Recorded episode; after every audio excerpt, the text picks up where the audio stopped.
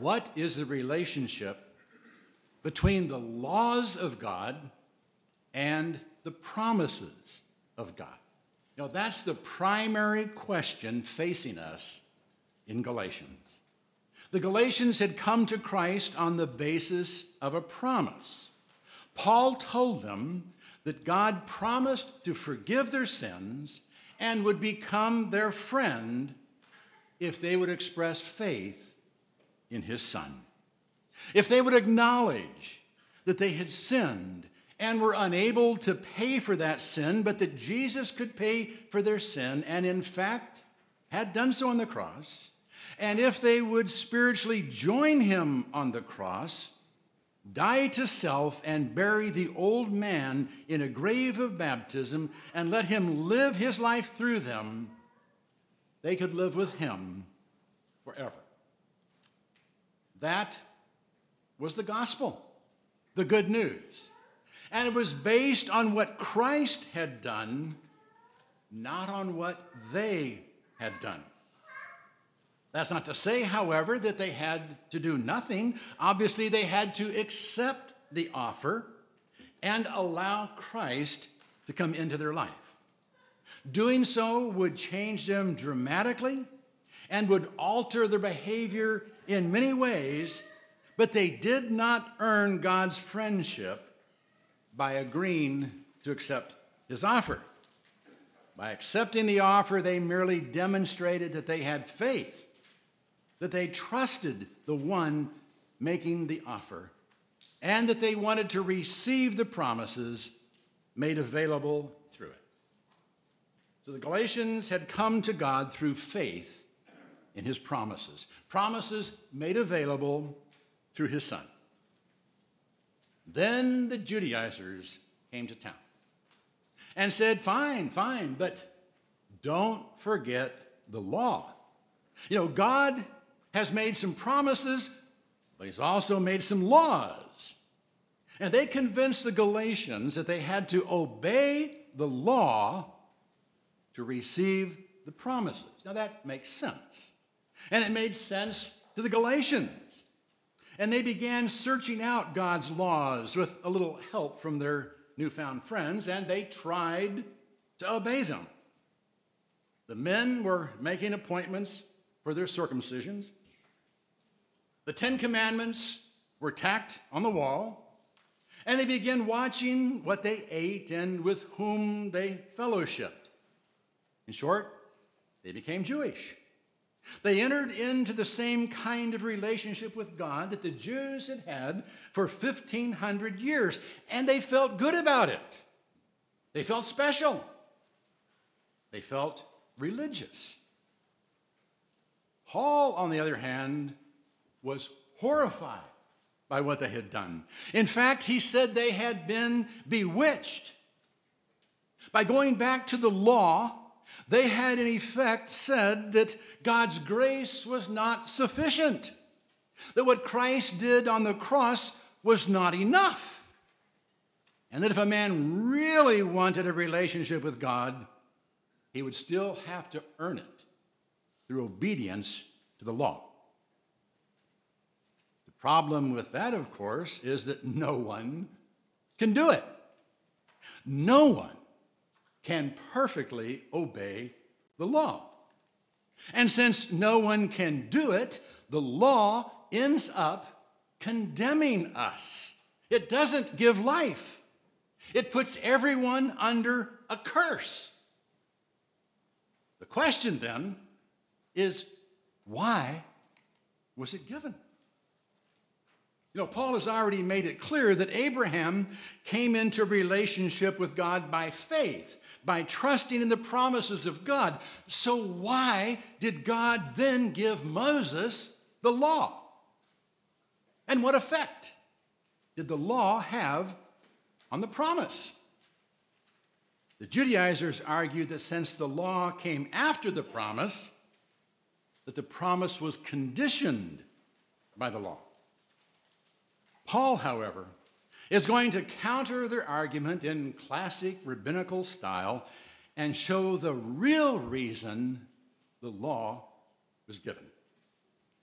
let's see if we can follow his thinking and come to a proper understanding of the relationship between the law and the promises. Paul begins by making it clear that the law didn't change the promise. We're in Galatians chapter 3. Brethren, I speak in terms of human relations. Even though it is only a man's covenant, yet when it has been ratified, no one sets it aside or adds conditions to it. Now, the promises were spoken to Abraham and to his seed. He does not say, and to seeds, as referring to many, but rather to one, and to your seed, is Christ. What I'm saying is this the law which came 430 years later, does not invalidate a covenant previously ratified by God so as to nullify the promise. For if the inheritance is based on law, it is no longer based on a promise. God has granted it to Abraham by means of a promise. Paul changes the tone of his letter here. Rather than continuing to refer to them as foolish Galatians, he calls them brethren. In spite of their poor theology, they were still his brothers in Christ. And he knew that they didn't understand the implications of what they had bought into. So he begins explaining it in human terms, using an illustration from life that he knew they would understand. He asked them to think about a covenant, a contract, a will. And he pointed out that once such a document is ratified, it cannot be changed unless all parties agree. One person can't set it aside or add conditions to it. And God entered into such a covenant with Abraham, conditioned only by his faith. Because of his faith, God would bless him, befriend him, give him an everlasting homeland, and bless all nations through him. Abraham agreed to the terms of the covenant. The covenant was made between Abraham and God but like a will, the covenant extended beyond Abraham himself. It was for Abraham and his seed. Now, the term seed, when used in this context, refers to a man's offspring. And the Jews were obviously Abraham's seed. They therefore insisted that the promises made to Abraham were promises made to them. And the Judaizers had convinced the Gentiles in Galatia that if they wanted to benefit from those promises, they too would have to become Jews. Now, Paul's argument against them is a little tricky for us to follow because he resorts to some rabbinic hair splitting. He ignores the fact that the word seed, when referring to someone's offspring, is actually a collective noun. And then makes a point out of the fact that God didn't say the promise was to Abraham's seeds, but to his seed. And that ultimately Abraham's seed was a reference to Christ, the only one through whom Abraham's promises would be made available to all nations. That's a little convoluted for us, and we don't have to buy into his rabbinic logic to understand the point he's making, which is simply that the promise to bless all nations finds its fulfillment in Christ. And it's not a promise to all of Abraham's seed or seeds, it's a promise to the Son. He then points out that the law, which he said came 430 years later, does not invalidate the covenant previously ratified. Now, the 430 year figure does create a bit of a problem. According to a timeline that can be created from records given in Genesis, the children of Israel went to Egypt 215 years after the promise was given to Abraham. And according to Exodus 12 40, They lived there for 430 years. That gives us 645 years from the promise to the law, which obviously creates a numerical discrepancy. But it's been long noted, and several reasonable explanations have been given so the issue can be left for the scholars to debate and need not cause us undue concern. We're going to just leave it. Point he's making is simply that the law came hundreds of years after the promise and therefore cannot be a condition to it.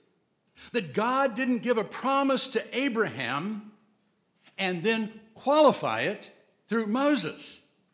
That he didn't tack on some conditions to his promise several hundred years after the fact. Now, that's not to suggest that there can't be conditions in a covenant. If the original covenant contained conditions, those conditions remain. But they don't change the nature of the covenant, they don't change a promise into something less. Now, our faith only brethren apparently overlook this point. They insist that to condition our reception of God's gift by anything, baptism in particular, is to reduce the promise into something earned through obedience. But baptism is not a work that merits salvation. It's merely the way God has instructed us to accept the gift He wants to give us. It's the way we enter into the covenant with God. And, contrary to the assertions of some, God's promises are always conditional. You can almost always find an if within the context of a promise if you look for it.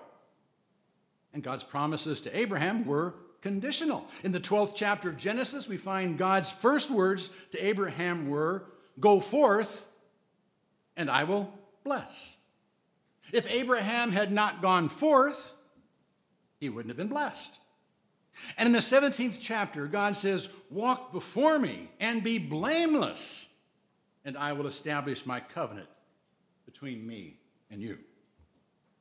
Now, obviously, God wasn't insisting that Abraham be sinless in order to enter into a covenant with him. That would be impossible. What God is insisting is that Abraham not violate the conditions of the covenant, that he be faithful to them. And one of the conditions was circumcision. If Abraham wanted to acknowledge the offer of friendship with God, he had to acknowledge it through circumcision, a physical act that would set him apart from those not in a covenant relationship with God.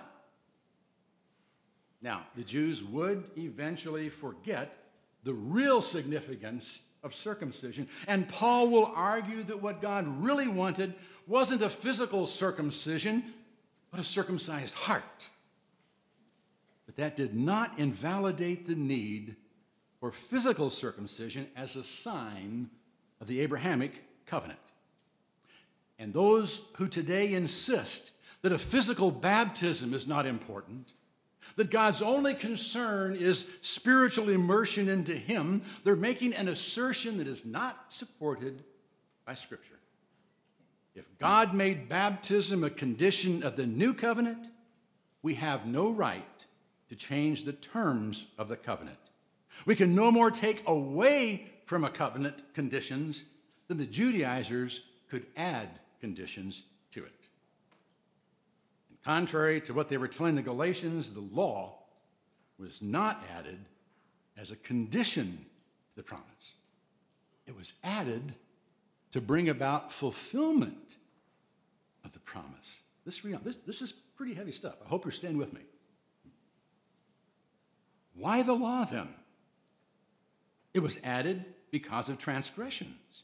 Having been ordained through angels by the agency of a mediator, until the seed should come to whom the promise had been made. Now, a mediator is not for one party only, whereas God is only one. Paul says the law was given because of transgression. And while we can't be absolutely certain what he meant by that, I believe he's saying that Abraham's descendants were not abiding by the conditions of the covenant. They were transgressing. They weren't expressing the same kind of faith and trust in God that Abraham had expressed. They weren't acting like friends of God. They may have assumed they were friends of God because of their relationship to Abraham, but in reality, they had ceased being God's friend. They weren't listening to him, they weren't trusting him. And their behavior made it obvious they really weren't in a relationship with him. In fact, they had been cut off from access to God, but didn't know it. So God commissioned angels to work through a mediator, Moses, to make them aware of the fact that they were not in fellowship with a holy God. And it was the law that made them keenly aware of their inadequacies. It pointed out just how far they had transgressed against the will of God. It was the law, in fact, that made them into transgressors because you can't actually transgress the law until the law has been given. You can fall short by not meeting an expected standard, but you cannot be a transgressor until the standard is written down in black and white or engraved on stone. And Abraham's descendants had strayed so far from the standard of faith and trust that he had established that it was necessary to write it down. Only then would they realize just how far they had drifted out of fellowship with God. The law, therefore, was given to make us realize where we stand in relation to God to make us realize just how far we have transgressed against Him. It wasn't given as the basis whereby we could gain a relationship with God. All it did was make it painfully obvious how out of fellowship with Him we are. And since a relationship with God can never be earned, it can only be granted, God promised to make it possible through Abraham's seed. That through the promised seed, God would fulfill the promise. That he would fulfill his promise to make his blessings available to all peoples through his son. And since the fulfillment came through his son, there was no need for a mediator, no need for a Moses to stand between God and man and try to bring us back into relationship with Him. Until God fulfilled His promise through His Son, through Himself, there was no need for a mediator. Or there was, I'm sorry, there was a need for a mediated law, a law that would make us realize just how alienated we were from God. But once the promise was fulfilled, and we enter into relationship with God on the basis of faith in what He did for us through His Son, the law was no longer needed. It had served its purpose. It led us to the promise. Is the law then contrary to the promises of God? May it never be. For if a law had not been given, or had been given, which was able to impart life, then righteousness would indeed have been based on law. But the scripture has shut up all men under sin, the promise by faith in Jesus Christ might be given to those who believe.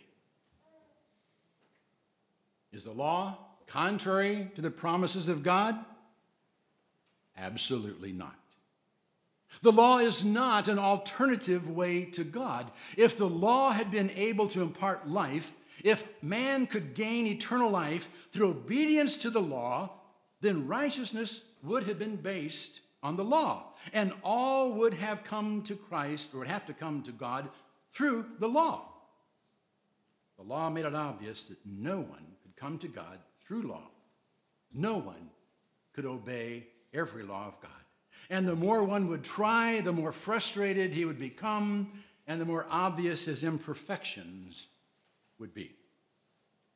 Now, that's not a failure of the law, that's what it's supposed to do. The law, as revealed in Scripture, is intended to shut all men under sin, to condemn them, and make them see how far out of fellowship with God they are. And that's what the law did. The law showed us it's impossible to earn a standing of righteousness before God. It therefore made us eager to accept the promise. The promise that by trusting in what Christ did for us on the cross, God would consider us to be acceptable. The law led us to the promise because it closed off all other approaches to God. It made it obvious that all roads to God were dead ends except for one. The only way to God is through his son, promised seed of Abraham. So the law forced us to trust in the seed of Abraham, to trust in the promises made to him and made available through him. The law made us realize that Jesus is the only way to God. So, what's the relationship between the law and the promise? The law led us to the promises made available through Christ. So, no, we don't have to fulfill the requirements of the law to enter into relationship with God or to even maintain a relationship with Him. That's key. We've talked about this before. We don't even maintain our relationship by obedience because we fail. We can't obey it perfectly. Our relationship is given to us on the basis of a promise. But as we've already noted, that's not to say there aren't conditions to the promise. Our covenant with God had some conditions when it was offered. And we have been told what we must do to accept the offer today. And so we do it. Even if it is a theological hot button issue and not everyone agrees on the importance of baptism, we do it. It's a condition. It was given. That's how we accept the offer. That's how we acknowledge our desire to say yes. And then, if we accept his offer, he does expect us to demonstrate our relationship with him through expressions of our faith. That's why we gather. That's why we worship. That's why we praise. That's why we sing. That's why we study. That's why we have fellowship with God's people. These are expressions of our faith, not ways to earn salvation. And we also demonstrate it through the holy lifestyle that He makes possible through His Spirit. Through His Spirit, we can live a life that honors our Heavenly Father. Doing so again is not earning salvation, it's merely accepting the terms of the covenant he wants to make with us. If we accept the terms, we can trust him to do what he's promised to do. And my friend, it is so sweet to trust in Jesus. That's what the good news is. This, this mess between the law and promises and law and grace is so hard to wrap our head around. And it's so easy for us to slip back into a works mentality and ignore what we've been given in Christ. And when we do so, we lose the assurance of our salvation. We feel it's wrong to say, Yes, I know I'm going to heaven. If someone asks you, Are you going to heaven? you shouldn't say, Well, I hope so. What that's doing is saying, Well, I'm trying awful hard, and I sure hope I make it. I hope those scales are being weighed out, and God's going to say, Yep, by the skin of your teeth, you've made it. Good job. No, no, no, no. If someone asks you, Are you going to heaven? Say, Absolutely. Because Jesus paid for my sin. And I'm trusting him. Tis so sweet